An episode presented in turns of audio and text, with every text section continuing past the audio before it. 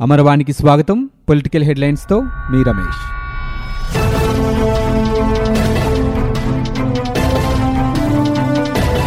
ఆంధ్రప్రదేశ్ ముఖ్యమంత్రి వైఎస్ జగన్మోహన్ రెడ్డిని అగ్రకథానాయకుడు చిరంజీవి ఆయన సతీమణి సురేఖ మర్యాదపూర్వకంగా కలిశారు. తాడేపల్లిలోని ముఖ్యమంత్రి క్యాంపు కార్యాలయానికి వెళ్ళిన చిరంజీవి సీఎం జగన్కు పుష్పగుచ్చం ఇచ్చి శాలువా కప్పారు. జగన్తో పాటు ఆయన సతీమణి వైఎస్ భారతి కూడా అక్కడే ఉన్నారు. తాను కథానాయకుడిగా నటించిన సైరా నరసింహారెడ్డి చిత్రాన్ని వీక్షించాల్సిందిగా జగన్ను కోరారు. అనంతరం ఇరువురు కలిసి భోజనం చేశారు. చిరు ఇటీవల తెలంగాణ గవర్నర్ తమిళసైని కూడా కలిసి సైరా చూడాల్సిందిగా ఆహ్వానించారు. ఆంధ్రప్రదేశ్ రాష్ట్ర ప్రభుత్వం మరో ప్రతిష్టాత్మక కార్యక్రమానికి శ్రీకారం చుట్టనుంది. పాఠశాలల అభివృద్ధికి సంబంధించి నాడు నేడు కార్యక్రమాన్ని నవంబర్ పద్నాలుగున ప్రారంభించాలని భావిస్తోంది. వచ్చే నాలుగేళ్ళలో అన్ని ప్రభుత్వ పాఠశాలల్ని ఆధునీకరించాలనే లక్ష్యంతో ప్రతి ఏడాది పదిహేను వందల కోట్ల రూపాయల చొప్పున నాలుగేళ్ళలో ఆరు వేల కోట్ల రూపాయలు ఖర్చు చేసేందుకు రాష్ట్ర ప్రభుత్వం సమాయత్తమవుతోంది. దీనికోసం ప్రైవేట్ కాంట్రాక్టర్లతో కాకుండా కమ్యూనిటీ కాంట్రాక్టింగ్ పద్ధతిని దేశంలోనే తొలిసారిగా అమలు చేయాలని జగన్ ప్రభుత్వం యోచిస్తున్నట్లు సమాచారం. ప్రజల భాగస్వామ్యంతో ప్రతి పాఠశాల ఆధునీకరణ చేపట్టాలనే యోచనలో విద్యాశాఖ ఉంది.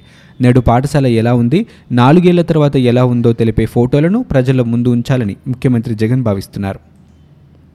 ఆంధ్రప్రదేశ్ విభజన చట్ట ప్రకారం నదీ జలాల పర్యవేక్షణకు ఏర్పాటు చేసిన అపెక్స్ కౌన్సిల్లో అనేక అంశాలు పెండింగ్లో ఉన్నాయని వాటిపై ముఖ్యమంత్రి జగన్మోహన్ రెడ్డి ఎందుకు చర్చించటం లేదని మాజీ మంత్రి దేవినేని ఉమామహేశ్వరరావు ప్రశ్నించారు.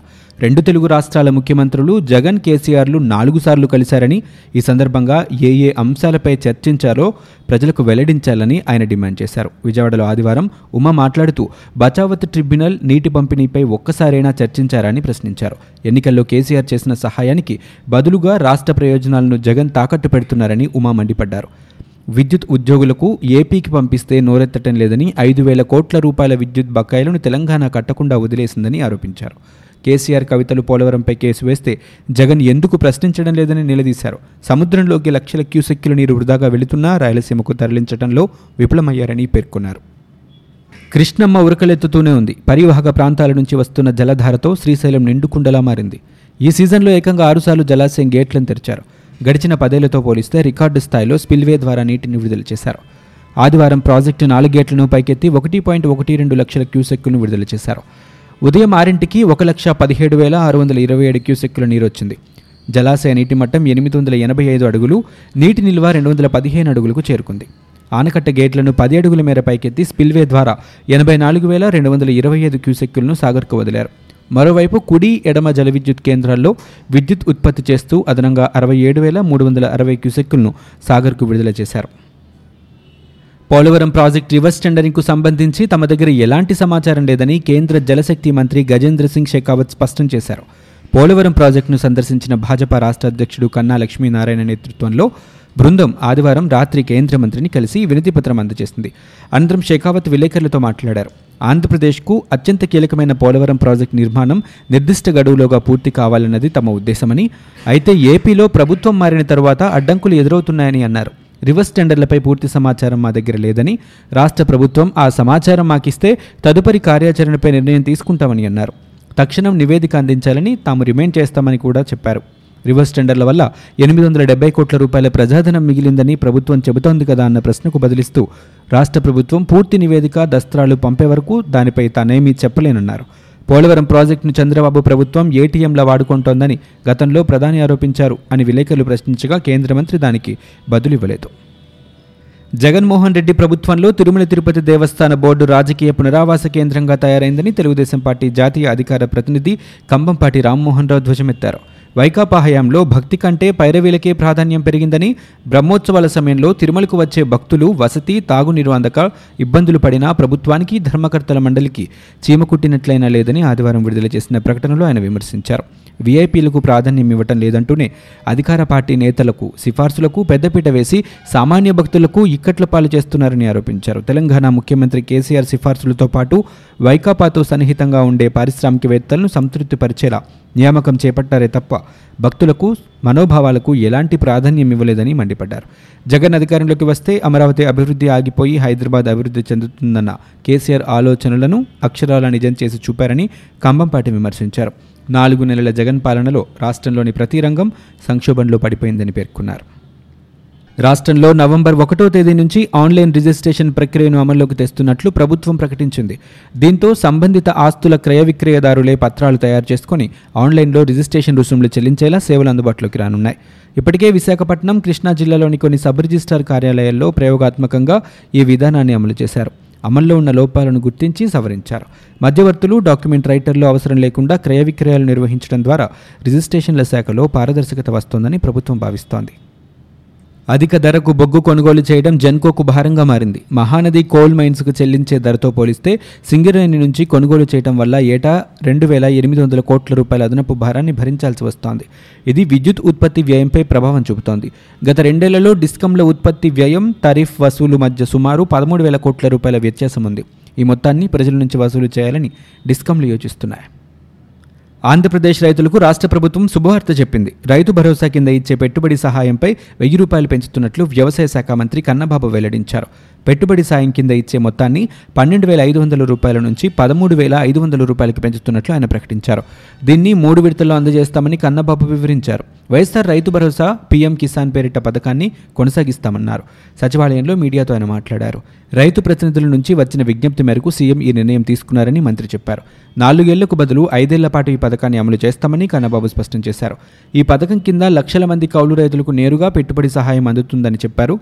రైతులకు మే నెలలో ఏడు వేల ఐదు వందల రూపాయలు రబీ అవసరాలకు నాలుగు వేలు సంక్రాంతికి రెండు వేల రూపాయల చొప్పున అందజేస్తామని కన్నబాబు వివరించారు. నలభై లక్షల మందికి వైఎస్ఆర్ భరోసా అందిస్తున్నట్లు తెలిపారు. అర్హులైన రైతులు నవంబర్ పదిహేను వరకు దరఖాస్తు చేసుకోవచ్చునన్నారు. ప్రభుత్వంపై విపక్షాలు అనవసర విమర్శలు మానుకోవాలని కన్నబాబు హితో పలికారు. తెలంగాణ ఆర్టీసీ ఐకాసా ఈ నెల పంతొమ్మిదిన తలపెట్టిన రాష్ట్ర బంద్కు జనసేన పార్టీ మద్దతిస్తున్నట్లు ఆ పార్టీ అధ్యక్షులు పవన్ కళ్యాణ్ ప్రకటించారు. ఆర్టీసీ కార్మికుల సమ్మె తీవ్ర రూపం దాల్చుతున్న నేపథ్యంలో కార్మికుల ఆవేదనను ప్రభుత్వం అర్థం చేసుకోవాలని కోరారు. ఖమ్మంలో డ్రైవర్ శ్రీనివాసరెడ్డి హైదరాబాద్ రాణిగంజ్లో కండక్టర్ సురేందర్ గౌడ్ ఆత్మహత్య చేసుకోవడంపై పవన్ విచారం వ్యక్తం చేశారు. ఇకపై ఇలాంటి బలిదానాలు జరగకూడదని కోరారు. నలభై ఎనిమిది వేల మందిని ఉద్యోగాల నుంచి తొలగిస్తామనడం ఉద్యోగ వర్గాల్లోనే కాకుండా సాధారణ ప్రజానికంలోనూ ఆందోళన రేకెత్తించిందన్నారు.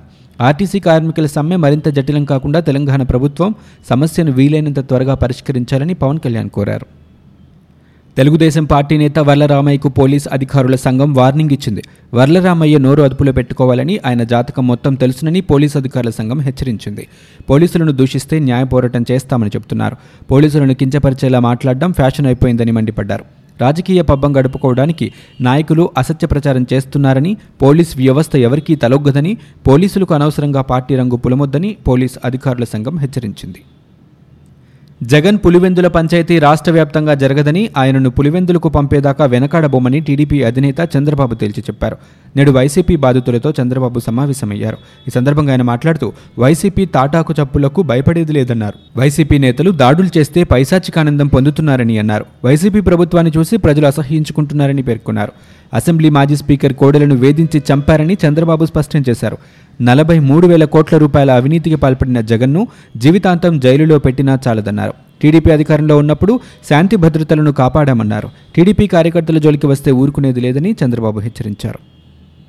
ఎన్నికల సమయంలో జగన్మోహన్ రెడ్డి రైతులకు యాభై వేల రూపాయలు ఒకేసారి ఇస్తానని చెప్పారని ఇప్పుడు విడతల వారీగా ఇస్తానని మాట మార్చారని టీడీపీ ఎమ్మెల్సీ చిక్కాల రామచంద్రరావు విమర్శించారు.